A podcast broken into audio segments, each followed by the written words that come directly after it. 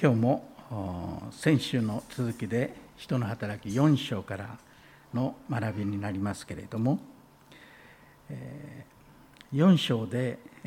キリストの教会が初めて迫害というものに直面したということは先週見た通りであります。その時から2000年の間、大きな言い方ですけれども、教会は迫害とともに生きてきたと言っていいと思います。現代でもその迫害があります。先週見た記事では、アフリカのナイジェリアという国がありますけれども、ここはたくさんのクリスチャンがいる国ですけれども、過去12年間にその国では4万3000人ほどのクリスチャンたちがイスラムの迫害によって殺害されたと、そう報じられています。その国の NGO が発表した数字ですね。ナイジェリアというその国だけで、この12年間毎年3500人のクリスチャンたちが迫害によって亡くなっていったという現代の現実であります。人たちと当時のクリスチャンたちが迫害があってもひるむことなく、また後退することもなく、主を証しし続けたというこの事実は本当に驚くべきことだと思いますが、彼らを強くしたのは一章八節で約束されているこの聖霊であって、そしてもう一つの要素はイエス様の言葉であったということを先週見ました。イエス様はあらかじめ迫害のやがてやってくることを弟子たちに前もって教えて、しもべは主人に勝るものではないと私があなた方に言った言葉を覚えておきなさいと、覚えておきなさいと、こうおっしゃって、人々が私を迫害したのであればあなた方も迫害しますとヨハネの15章で前もって教えておられました。そしてその通りになっていったわけですね。迫害あるいは苦痛、信仰ゆえの困難と、そういうものは私たちに悲しみや涙をもたらしますけれども、しかしそれが神が許容しておられるというものであれば、神様はその一つも決して無駄になさることはないと思います。哀歌の中に、神様は意味なく私たちを苦しめることはなさらないという御言葉がありますね。もし神が許容しておられる困難であり迫害であるとすれば、それは無駄なものや目的のないものではないと私たちは信じるのであります。迫害と苦難はできれば避けたいものではありますけれども、しかし迫害と苦難があることによって実は私たちの信仰が試され、そして私たちがどのようなものなのか、神が私たちに与えてくださっているものがどのようなものなのかということがかえって明らかになってくるということもまた事実なんですね。で、この4章の迫害の始まりの出来事から教えられることは、この迫害は人たちが行った良い技がきっかけであったということが一つでしたけれども、迫害の結果、人たちを中心とする教会の信仰と生き方がどのようなものであるのかということが明らかになっているということもまた事実です。そういう意味で迫害はある意味で教会の本質を明らかにしてくれる、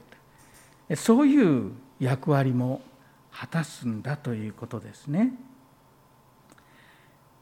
今日は13節から22節までのところを読んでいただきましたけれども、ここに書かれてあることは、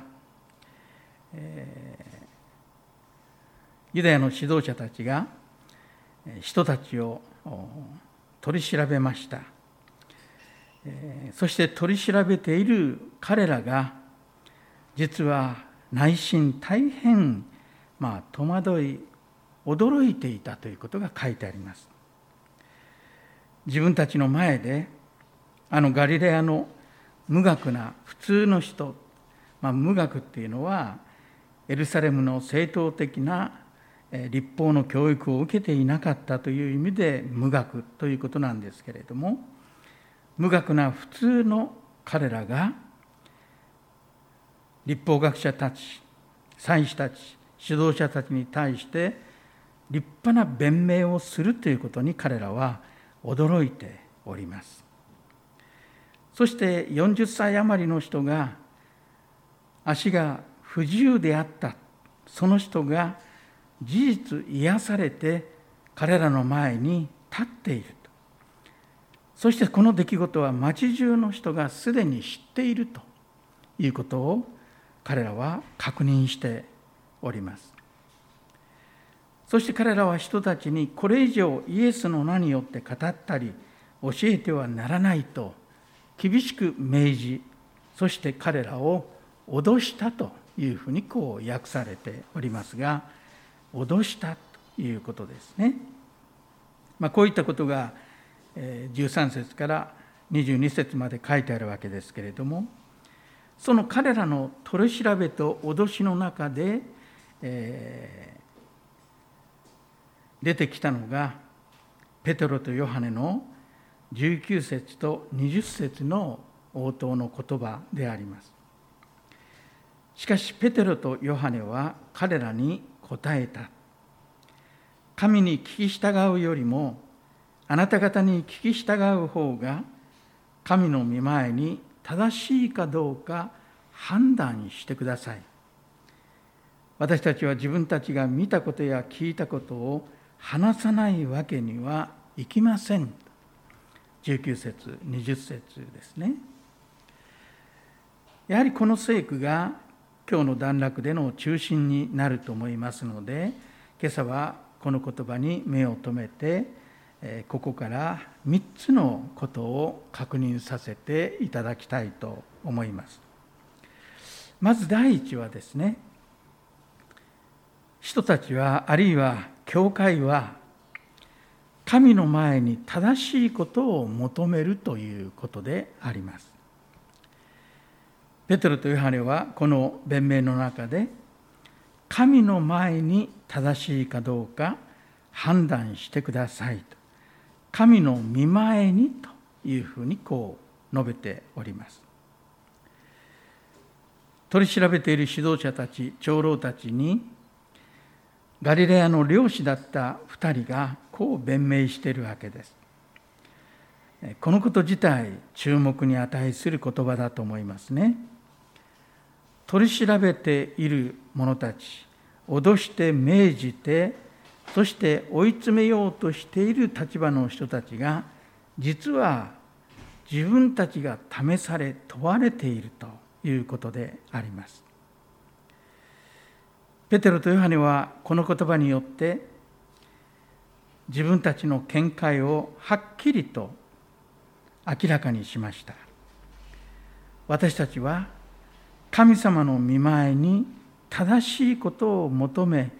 それに従う所存ですということをはっきりと告白したんですね。そしてこれが教会が存続する条件、教会が生きる条件であるということを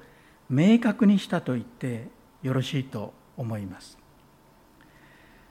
神の御前にという言葉がありますけれども、神の御前にということと対比されるのはやはり人の前に、あなた方の前にということでしょうか。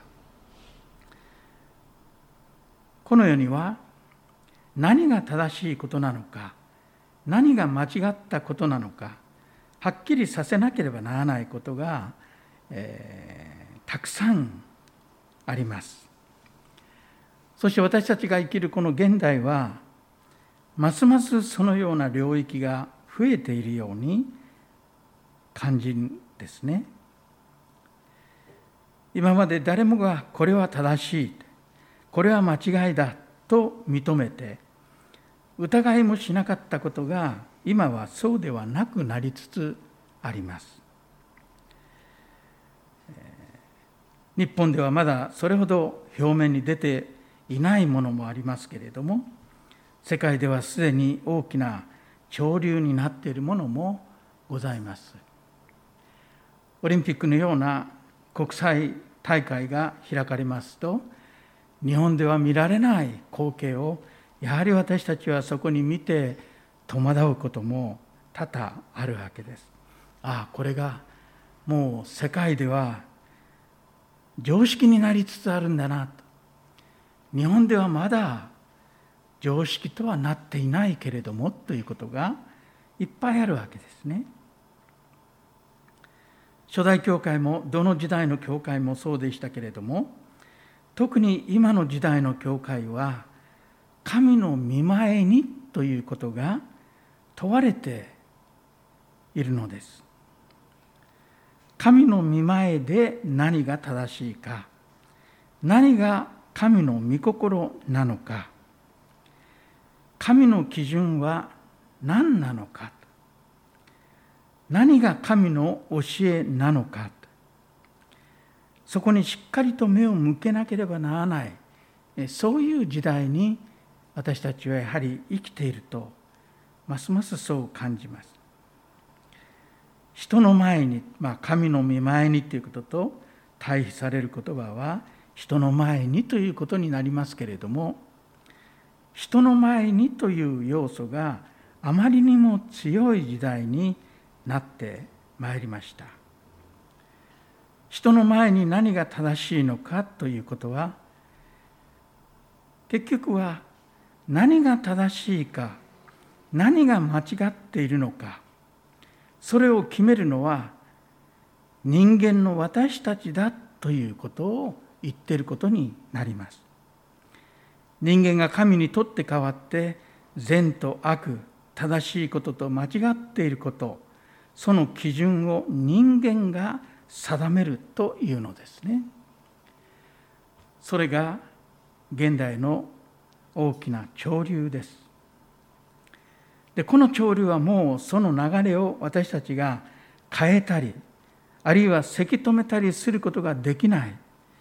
何か大きな大河の流れのようになっているのではないでしょうか。命とは一体何なのかということについて、また結婚とはどうあるべきかということについて、男女の違いはどういうことなのかということについて、あるいは富の本質的な性格というものなどについて、神の御前で判断するのか、それとも人の御前で、すなわち人の自由な基準によって判断するのか、私たちは教会としてそういったことを問われていると思いますね。実に厳しい時代になりつつあると言ってよろしいかと思います。何がどのようになっても、神の教会は、神の御前に正しいことを求め、そこにとどまるのであります。常に神の御前に生きることを、私たちもそういう意味で誠実に追い求めてまいりたいと思います。19節でまずペテロは、神に聞き従うよりも、あなた方に聞き従う方が、神の御前に正しいかどうか判断してくださいとこう問いました。彼らはちゃんと判断していたんですね。私たちは神の御前に正しいことを選びますと、そう言ってるわけです。これが第一のことですね。このペテロのヨハネの言葉から学ぶ第二のことは、この第一のことの当然の帰結になりますけれども、教会は神に聞き従うことを何よりも優先するということであります。ペテロとヨハネはここで神に聞き従うということと、あなた方に聞き従うというこの2つを対比させております。彼らは神に従うことは、あなた方に従うことに明らかに優先しますと。私たちにとって神に聞き従うことは、これは最優先事項なのですと。そこに選択あるいは交渉の余地はございませんということを、ここではっきりと述べているわけです。あなた方にというのは、そこにいた民の指導者たちのことです。長老たちもいました。律法学者たちもいました。大祭司たちもいました。広くとれば、当時のユダヤの指導者階級であります。さらに、それを広く解釈するとすれば、あなた方にというこの言葉は、私たちに当てはめて考えるとすれば、これは人間を指す言葉、またこの世を指している言葉というふうに解釈しても差し支えないと思いますね。人たちの前にいたユダヤの指導者たちであろうと、どんな偉い権威を持った人々であろうと、またどんなに栄え繁栄しているこの世であろうと、私たちが神に聞き従うことを止めるものは何一つありませんと。私たちにとっての唯一の道は神に聞き従うことですということを彼らはここで述べております。この神に聞き従うということは、イエス様が教えられたように、昔も今も私たちにとってこれは狭い道であります。イエス様は三条の説教の中で、主の弟子は神とこの世の富に金使えることはできないとおっしゃいました。どちらかを選ばなければなりません。そして一つを選ぶということは、もう一つを手放すということです。現代の考え方では、手放すということはなかなか教えられない、叫ばれない言葉です。話さない、獲得するということは強調されますけれども、手放すということはなかなか強調されない言葉の一つだと思いますね。でも神を選ぶ、神に仕えることを選ぶならば、富に仕えることを手放さなければできない。これはイエス様の言葉です。そしてまた、三条の説教の中でイエス様は、狭い門と大きな門、細く狭い道と広い道のことについても教えられました。マタイの7章にありますけれども、狭い門から入りなさい。滅びに至る門は大きく、その道は広く、そこから入っていくものが多いのです。命に至る門はなんと狭く、その道もなんと細いことでしょう。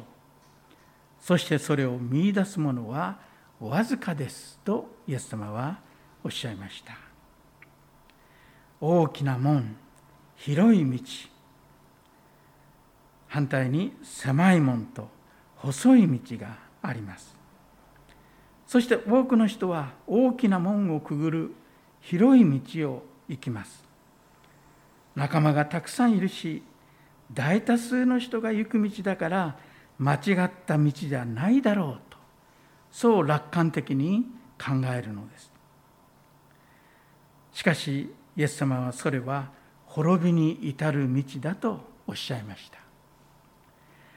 反対に狭い門と細い道を通っていく人は非常に少ないのです。果たしてこの道は正しいのか、大多数の人は別の道を楽をして楽しそうに歩んでいると。この道が本当に正しいんだろうかと、時に迷うかもしれません。しかしイエス様は、その道こそ命に至る道、命に至る門であると、そう教えられました。そしてそれを見出す者はわずかだと、そうおっしゃったんですね。ペテロとヨハネは、また他の人たちは、かつてイエス様の口から直々にこの御言葉を聞いたわけですけれども、その聞いた御言葉が、御霊がそれを思い起こさせてくださっていたのでしょう。豊かなかつて聞いたイエス様の直々の言葉を彼らは日々学び直し、思い起こし、互いに分かち合い、そのお言葉の真理をもって豊かに教えられ、教会を立て上げて、教会の交わりを築いていったのですね。そしてその御言葉の真理によって示され、悟らされ、教えられて、今この御言葉の通りに彼らは行動しようとしているのです。私たちはイエスが教えられた通り、神に従うことが神の御前に正しいことだと判断しておりますと、彼らはそう言っているんですね。ですから私たちは、あなた方の命令や勧告に従うことはできません。これがペテロとヨハネの応答であります。神様に聞き従うことは、神以外のものに聞き従うことを放棄するということです。私たちはこの世で常にこのことが問われているのだと思います。迫害は私たちが何を基準にして、何が私たちの生き方なのか、そのことを明らかにしてくれる、そういう役割を果たします。これも迫害の、もたらす実りの一つではないでしょうか。19節のこの素晴らしい告白の言葉は、弟子たちがそういうことをたとえ思っていたとしても、この迫害が起こり、尋問がなければ、そして脅しと勧告命令の言葉がなければ、明らかに弟子たちの口から出てくることのなかった言葉だと思うんですね。迫害がこの真理を彼らのうちから引き出してくれたのですね。そしてそれが世々の教会の一つの指針になってきたのであります。これが第2のことですね。教会はどんな時にも神様に聞き従うということです。そして第3のことは、これは20節の言葉です。迫害によって人たちは自分たちに与えられている中心的な務めが何か、そのことを改めて確認することができたということができます。20節を読みますと、私たちは自分たちが見たことや聞いたことを話さないわけにはいきませんとこう言っています。天に戻られる前にイエス様はあなた方はこれらのことの証人となりますと、復活の後の言葉ですけれども、弟子たちにそうおっしゃいました。イエス様の教えと、そしてイエス様のご生涯と、特にイエス様の死と復活、これらのことのあなた方は証人ですと、そうおっしゃったんですね。弟子たちは自分たちをイエス様の証人であると、そう自覚して、この使徒の働き一章からずっと読んでまいりましたけれども、一章にも主の証人という言葉が出てまいります。二章にも同じですね。このイエスを神はよみがえらせました。私たちは皆そのことの証人ですと、ペテロは説教の中で2章32節で語っております。また3章15節においても、命の君を殺したのです。しかし神はこのイエスを死者の中からよみがえらせました。私たちはそのことの証人ですというふうにペテロが語っております。ですから使徒たちは無理やりに証人になったのではありません。また彼らの宗教的な正義心というようなものから何かを証言したのでもありません。彼らはイエス・キリストと共に歩き、イエス様の死と復活を実際に目撃したのであります。イエス様が十字架につけられる前の3年間の濃密な交わりと、イエス様と共に歩いた日々、イエス様の人格そのものに触れたのですね。そして復活の後は40日にわたって何度もイエス様と語らい、そしてイエス様の指導のもとにこれまで教えられてきたことを互いに組み合わせ、結びつけ、それを体系化して理解するという助けをイエス様から40日にわたって彼らはいただきました。この40日間は今まで聞いてきたことが互いに関係づけられ、結び合わされ、組み立てられ、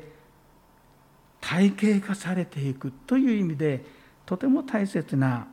復活後の40日間だったと思うんですね。イエス様は彼らを教えられたのですね。ですから20節で彼らが言っていることは、決して大げさで誇大なことではないのです。私たちは確かにイエス様のことを見たのです。イエス様に聞いたのです。そして理解させられたのです。そのことを私たちは話さないわけにはいきません。イエス・キリストは真理であり、命であり、道でありますから、私たちはこの方のことを話さないわけにはいかないのです。私たちは証人ですということを、20節で述べているんですね。ですから無理やり弟子たちは証人になったのではありません。選ばれたから無理やりに何か務めを背負わされたのでもありません。彼らはイエス・キリストの目撃者なのですね。こうしてこの4章で迫害が始まったことによって、人たちは自分たちのそれまで理解していた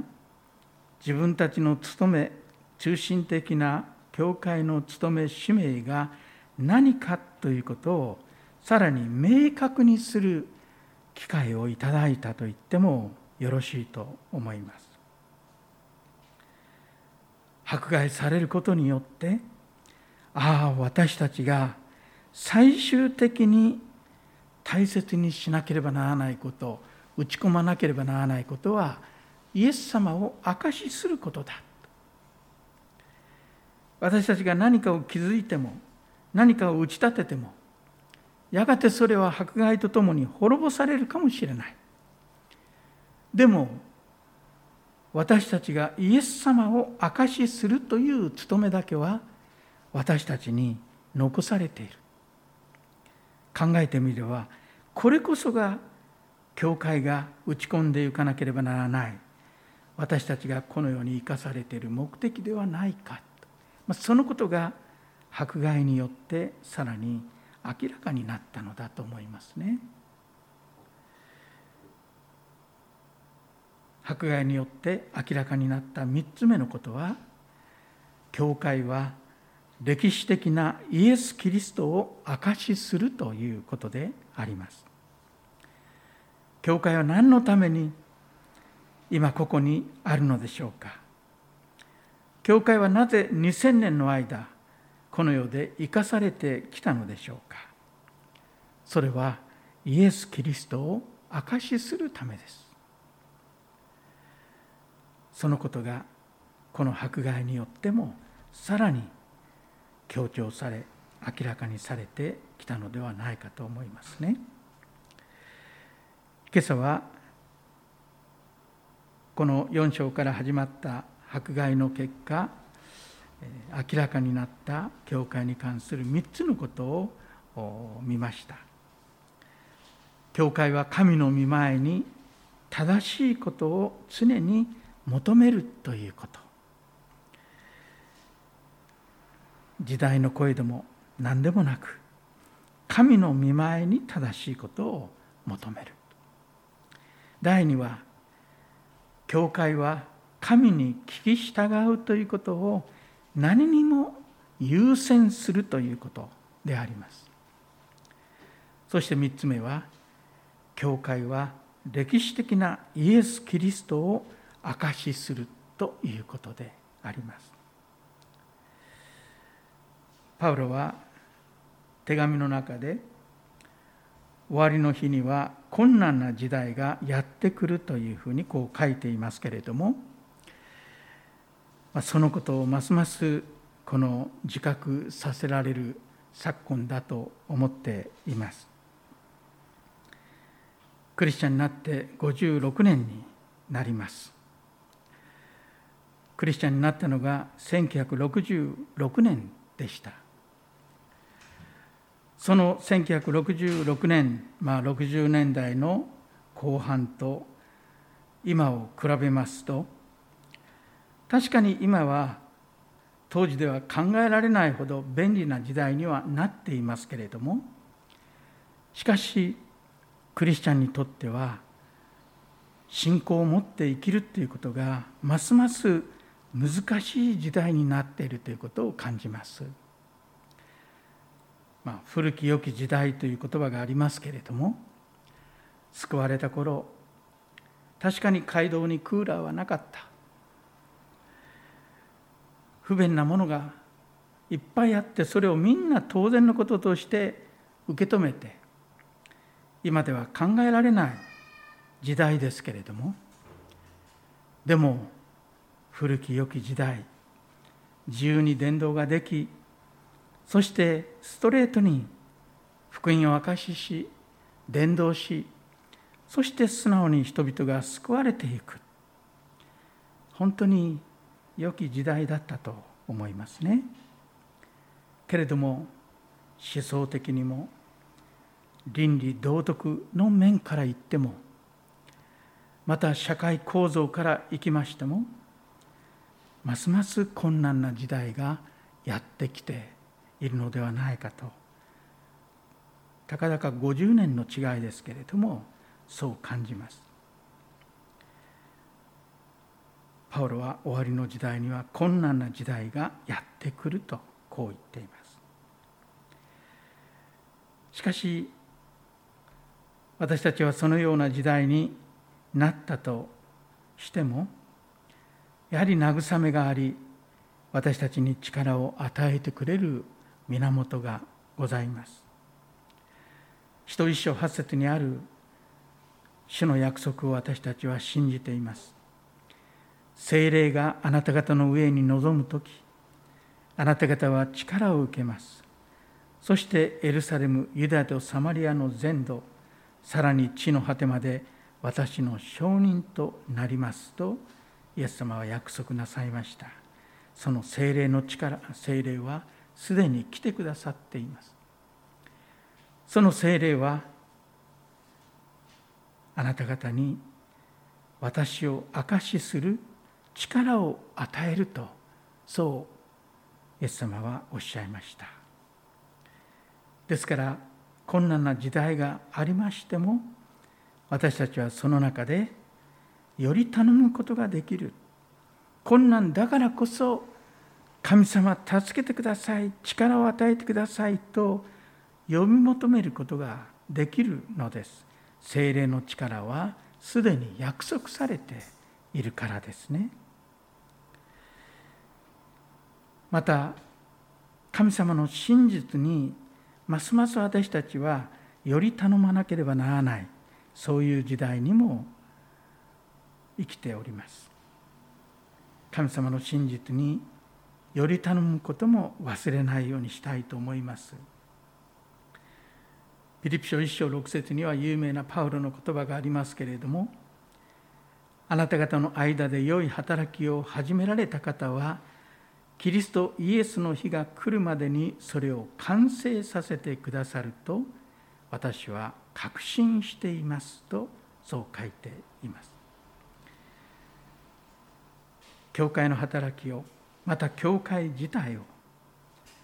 そして私たち一人一人の救いを、神様が完成してくださるという約束の言葉です。神様はこの今の時代のこともよく知り、そしてすべてを支配しておられるお方です。このお方に心からより頼み、そしてこのお方を常に私たちが最優先し、そしてこのお方に聞き従い、そしてこのお方を熱心に、誠実に証ししていく、そのことに私たちの歩みを集中してまいりたいと思います。今朝は19節、20節のこの迫害の中で引き出されたペテロとヨハネの言葉から学ばせていただきました。お祈りします。